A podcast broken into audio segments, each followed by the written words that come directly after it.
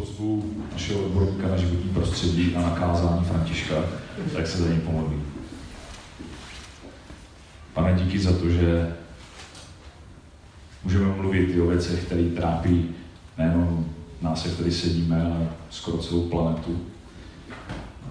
Ale ty si postavil člověka sem na zem a tě prosím za to, aby nám, jak tady sedíme, si dnes otevíral oči, uši i srdce, aby jsme mohli slyšet, co jako lidi máme dělat, jako jednotlivci, jako společenství. A moc je prosím za Františka, aby si skrze něj mluvil v každém z nás. Amen.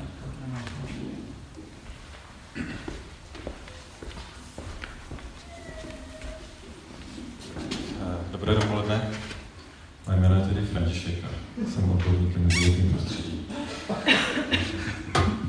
Ta moje odbornost spočívá asi v tom, co měl Míla na mysli, že kromě toho, že sem chodím v neděli, tak sem chodím i přes celý týden, protože tady této budově. A to je budova, která patří na naci partnerství, která se zabývá životním prostředí. A tudíž já se zabývám životním prostředí. Kromě toho, že jsem vystudoval krajinné inženýrství. Tak, eh, děkuji za ten výběr písní s tou environmentální tématikou. Mohli jste si všimnout, že tam byly oceány a stromy a hory. Tak ještě něco dalšího. Majáky. Majáky, ale tak. Nicméně dost možná jste zaznamenali, že minulý týden proběhl takzvaný týden pro klima, který měl za cíl lidem připomenout, že s klimatem naší planety je něco v nepořádku. A v tomto týdnu mimo jiné doplula švédská studentka Greta Thunberg do New Yorku a na půdě OSN přednesla více než emotivní projev o tom, že je potřeba začít konečně jednat. A skritizovala přítomné potentáty. Doslova řekla, vašimi prázdnými slovy jste mi ukradli moje sny a moje dětství. Jsme uprostřed rozpadu klimatu a vy mluvíte jen o penězích a pohádkách, o věčném ekonomickém růstu. Jak se opovažujete sem přijít a říkat, že děláte dost, když potřebná politika ani řešení stále nejsou v dohledu. A tvářila se to dost naštvaně. A tady je fotka Grety, jak ji spodobnil na titulní stránce týdeník Reflex nějakým časem. A tady je ještě jedna ze slen, do kterého se dá zhrnout celé její poselství. A i proto se v těchto dnech a týdnech nedají otevřít noviny, internet nebo televize, aniž by na vás nevyskočil článek, rozhovor, fotka nebo polemika o měnícím se klimatu. O změně, která nás nejenže čeká, ale o které mnozí říkají, že již započala a které se už nedá vyhnout. A že skončil svět takový, jak jsme ho doposud znali. Psychologové si do seznamu psychických poruch přidali novou položku, které se začalo říkat environmentální žal. Žal nad ztrátou živočišných a rostlinných druhů, žal nad kůrovcem prožranými lesy, nad oceány plnými odpadků a letem bez deště. Ve světě, kde žijeme, se co si významného mění. A nejde jen o to, že tamhle na louce za Brnem najdeme občas pohozenou petflašku. A bohužel řešení těchto hlubokých společenských a ekologických změn není to, že půjdeme na tu petflašku, vezmeme a hodíme do kontejneru na plasty. To už prostě nestačí. A tak dnes zkusíme alespoň trochu rozplést mediální obraz klimatické tematiky a zaměříme se na hledání konkrétních odpovědí, které mohou ovlivnit naše vlastní životy. Avšak nebudeme hledat odpovědi na otázky, jimž rozumět nemůžeme, aniž bychom byli klimatologové či teologové. Pokusíme se ale nastínit, jak bychom se mohli v klimatické otázce orientovat, vezmeme-li v potaz křesťanské učení o Bohu, člověku a přírodě. Tak navrhuji začít u Boha. Zkusme teď tedy, prosím, zapomenout na všechny mediální zprávy, kongresy a politiky. A pojďme se na přírodu podívat božím pohledem. A podívejme se na přírodu krásně skrze krásný lirický žál 104.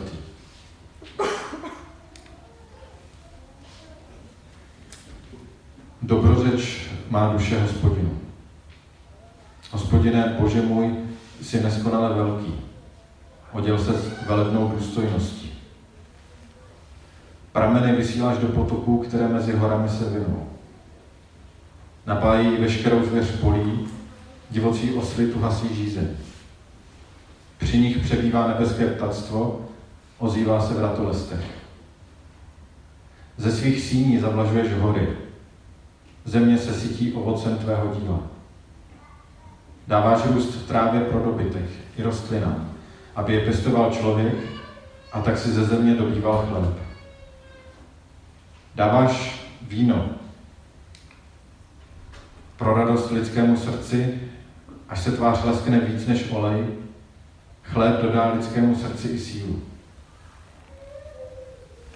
Hospodinovi stromy se sítí vláhou, libanonské cedry, které on zasadil.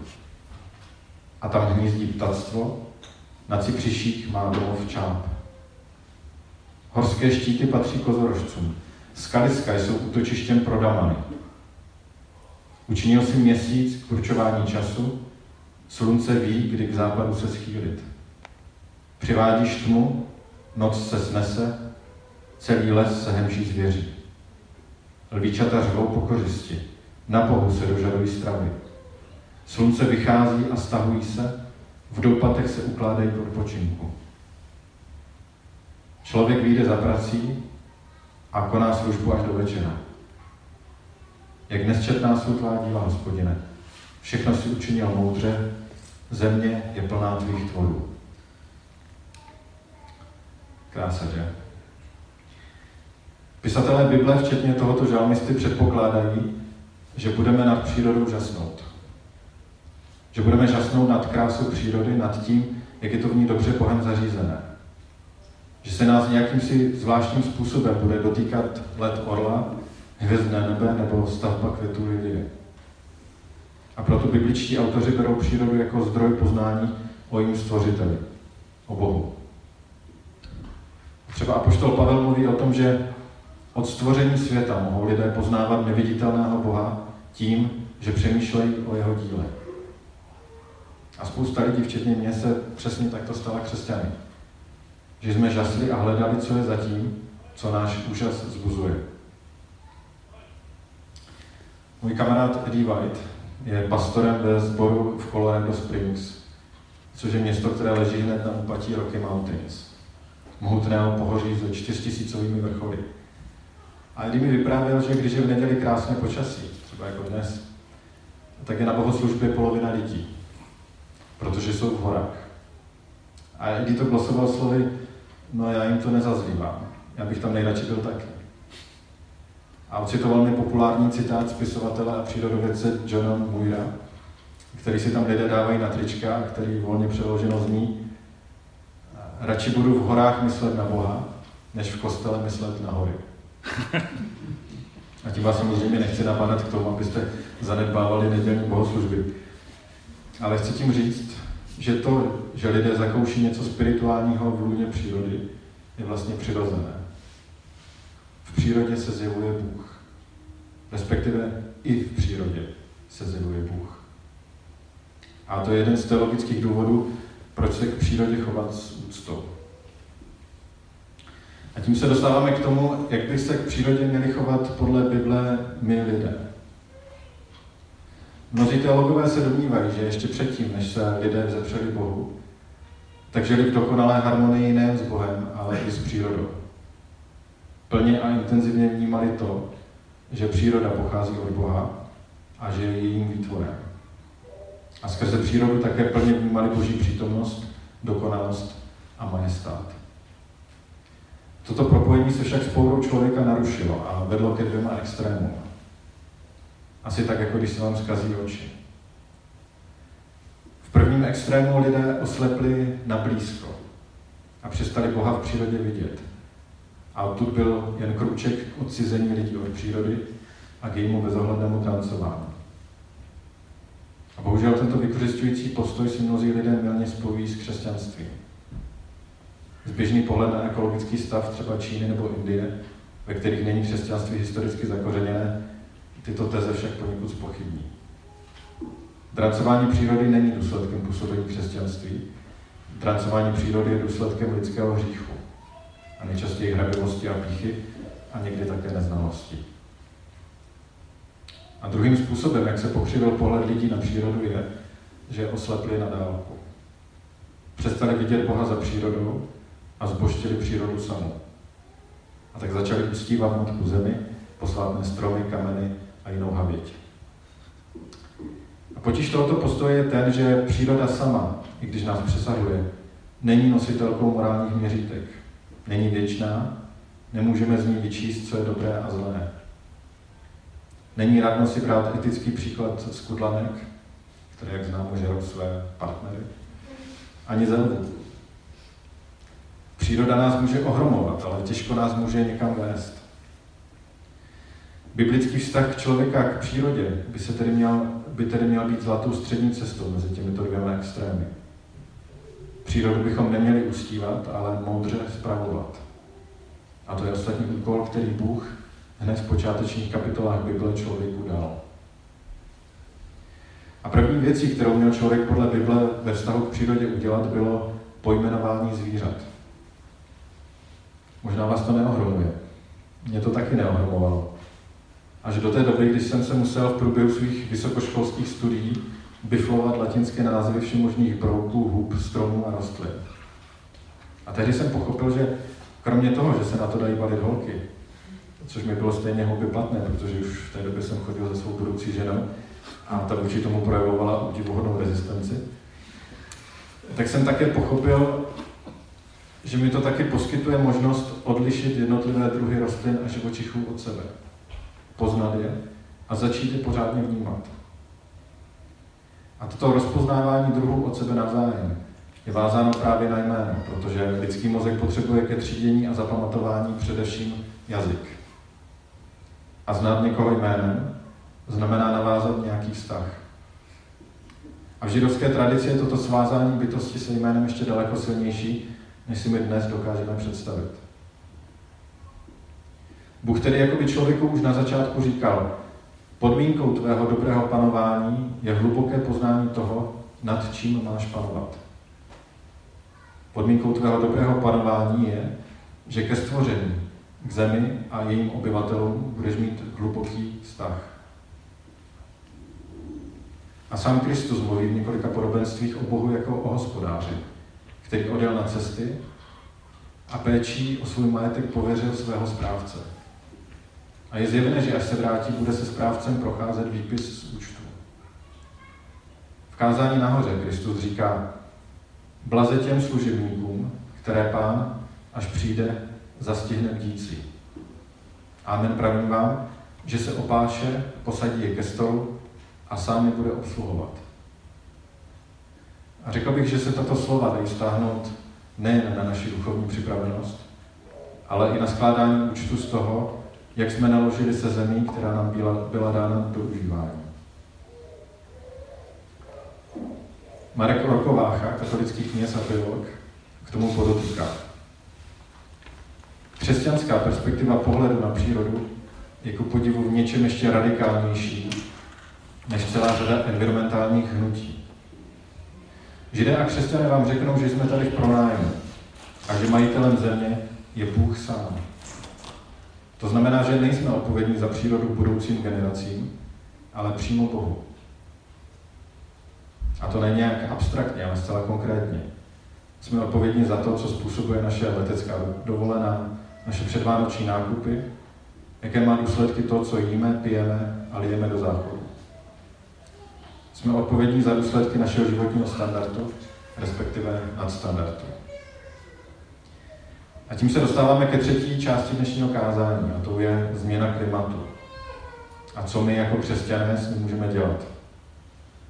A aby to bylo přehlednější, rozdělil jsem tuto poslední část na čtyři části, respektive výzvy, jak se ke změně klimatu postavit.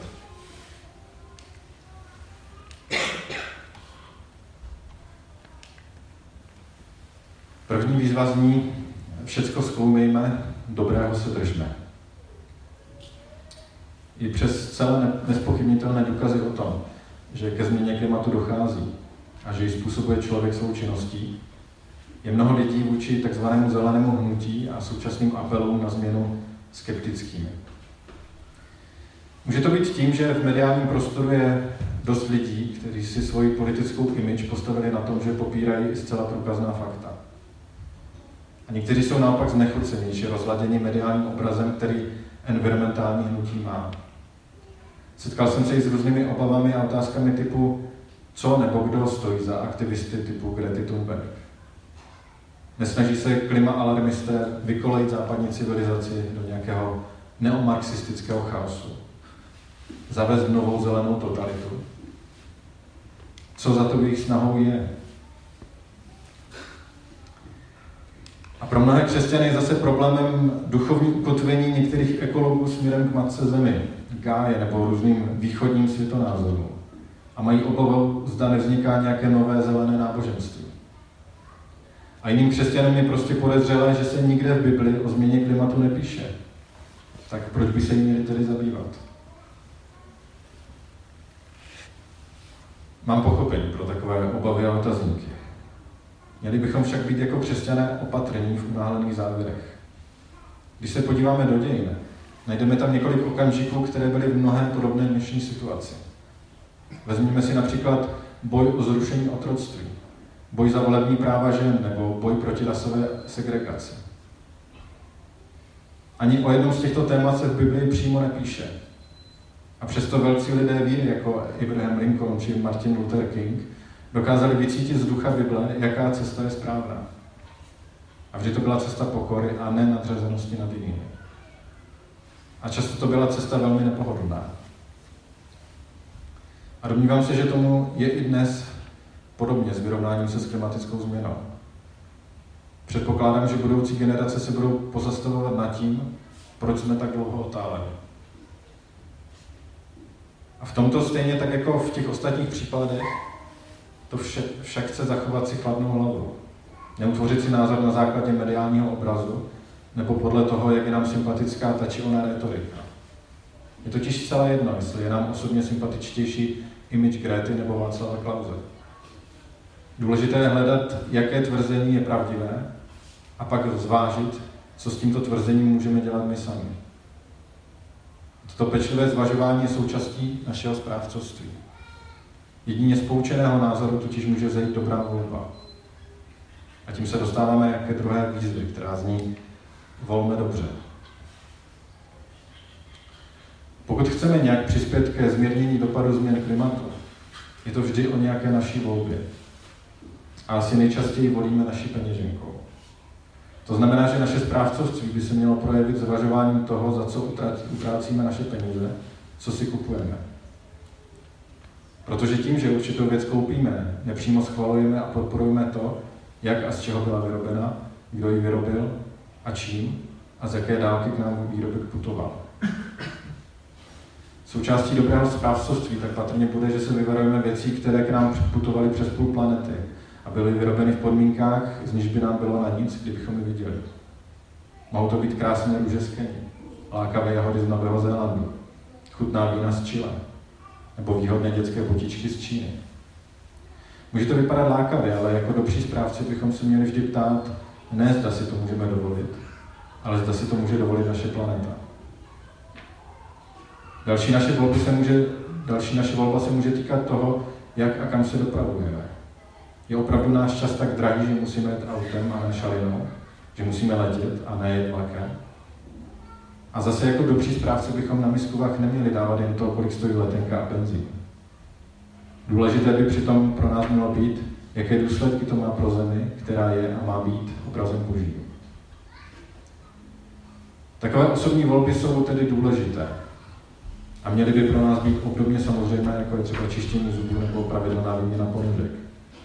Nicméně pokud se nemají naplnit nejčernější scénáře změny klimatu, nestačí pouze osobní volby, ale je potřeba také změna systémová, změna politiky. A k té my můžeme přispět tím, že budeme volit strany a politiky, kteří jsou si vědomi potřebnosti takové změny. Jako dobří správci bychom tedy měli zvažovat i to, jak lidé, které volíme, budou s naší podporou spravovat životní prostředí v širším měřítku, než jsme schopni ovlivnit přímo my sami. A nemusí to být nutně pouze na planetární úrovni. Mělo by nás zajímat, co chtějí naši politici prosazovat v oblasti zemědělství nebo lesnictví naší republiky, ale i třeba v otázkách dopravy v našem městě. Další už předposlední výzvou je buďme střídní. Možná to v době konzumu v pohostinné střední Evropě zapomínáme, ale jednou ze základních křesťanských cností byla od počátku střídmost. Střídmost není křečovité odříkání si všeho, co by nás mohlo potěšit. Ani to není to, že si zkazíme vše příjemné a budeme se na svět mračit. Střídmost je schopnost si z dobrého důvodu odepřít něco, co bychom mít mohli, ale radši to mít nebudeme, abychom mohli mít nebo udělat něco lepšího. Střídmost může znamenat, že si nekoupíme tento pár nových bod, teď by mi pěkně ladili ke svetru, ale místo toho peníze dám někomu, kdo si už mnoho let žádné boty nekoupil. A nebo si ty boty prostě nekoupím, protože si uvědomím, že je nepotřebuji. Že se jako dobrý správce rozhodnu je nemít a nepřidávat tak další kapku ke znečištění a bídě, která se děje na mnoha místech naší planety. A když se na to podíváme poctivě, tak ono mnoho z toho, co si tak nějak samozřejmě pořizujeme, vlastně nepotřebujeme. Ať už je to naše daleká dovolená, naše nová sportovní výbava, náš nový model tabletu s daleko lepším rozlišením a spoustu dalších věcí, které tvoří neodmyslitelnou součást našich blahobytných životů. Nerozumíte mi špatně, určitě je na místě, abychom byli vděční a měli radost za vše, co máme a užíváme. Ale domnívám se, že je také na místě, abychom přemýšleli o tom, zda si nebereme víc, než bychom si jako dobří správcové brát měli. A poslední dnešní výzvu bychom mohli nazvat nepropadejné skepsy. Pokud to s zmíněnými volbami začnete myslet vážně, pravděpodobně brzy zjistíte, že skoro všechno, co děláte, má negativní vliv na stav životního prostředí. A pokud, a pokud vaše okolí nezastává obdobné zásady, dost možná začnete propadat skepsy, za to vlastně všechno má nějaký smysl. A tato skepse může časem přerůst buď v apatii, anebo v onen environmentální žal. A ten může být o to silnější, pokud jste křesťané. Opět slovy Marka Orkováchy. Vyhubení každého dalšího druhu je zmenšením božího sebezjevení člověku. Vyhubení druhu má v sobě velmi silný teologický náboj. Naše děti už prostě neuvidí boží krásu skrze let datla knížecího nebo delfinovce čínského, kteří jsou považováni za vyhynulé. A k tomu přidejme pohled na drancovanou krajinu v Keni, mizící pralesy v Brazílii, plasty v oceánech, ale i suchem postižené lesy kousek za Brnem. Jednomu je z výsledku našeho správcovství oprávněně hluboce smutno. Pokud však jako křesťané věříme, že kromě nás a přírody je tu i milující stvořitel, měli bychom mít stále naději. Víme sice, že se z našeho správcovství budeme zodpovídat, což nás oprávněně může děsit, ale zároveň víme, že jednou Bůh vytvoří nové nebe a novou zemi. A že Bůh je větší než naše selhání. A i když nebe a země pominou, Bůh nepomine. A my nepomineme spolu s ním. A tím se dostáváme k závěru dnešního kázání. A protože toho dnes zaznělo mnoho, dovolte mi malé zhrnutí hlavních myšlenek. Mluvil jsem dnes o tom, že příroda je zjevením božího majestátu a jednou z forem, kterou k nám Bůh promlouvá. A jak s tímto zjevením nakládáme, z toho se budeme jednou zodpovídat, podobně jako se budeme zodpovídat z toho, jak nakládáme se zjevením skrze Bibli. Příroda nám byla svěřena do správcovství. A dobré správcovství vyžaduje jak poznání, tak také dobré volby. Dobré rozhodování ohledně toho, co si kupujeme, jak se chováme, i toho, koho volíme. A neuděláme špatně, pokud naše dobrá rozhodnutí doplníme střídností, jako ctností, která byla vlastní všem křesťanům, kteří měli v dějinách pozitivní vliv na tento svět. Mám naději, že skrze střídmost a naše uvážlivé volby můžeme přispět k tomu, že, jak říká žalmista, se mezi horami budou vynout potoky, že budou napájet veškerou zvěř polí, že hospodinovi stromy se budou sytit vláhou a když se snese noc, celý les se bude hemžit zvěří. tak každé naše počínání následujících dnů, týdnů a let přispěje k tomu, že nesčetná díla Boží, níž čteme v žalmech, budou co nejvíce zachována.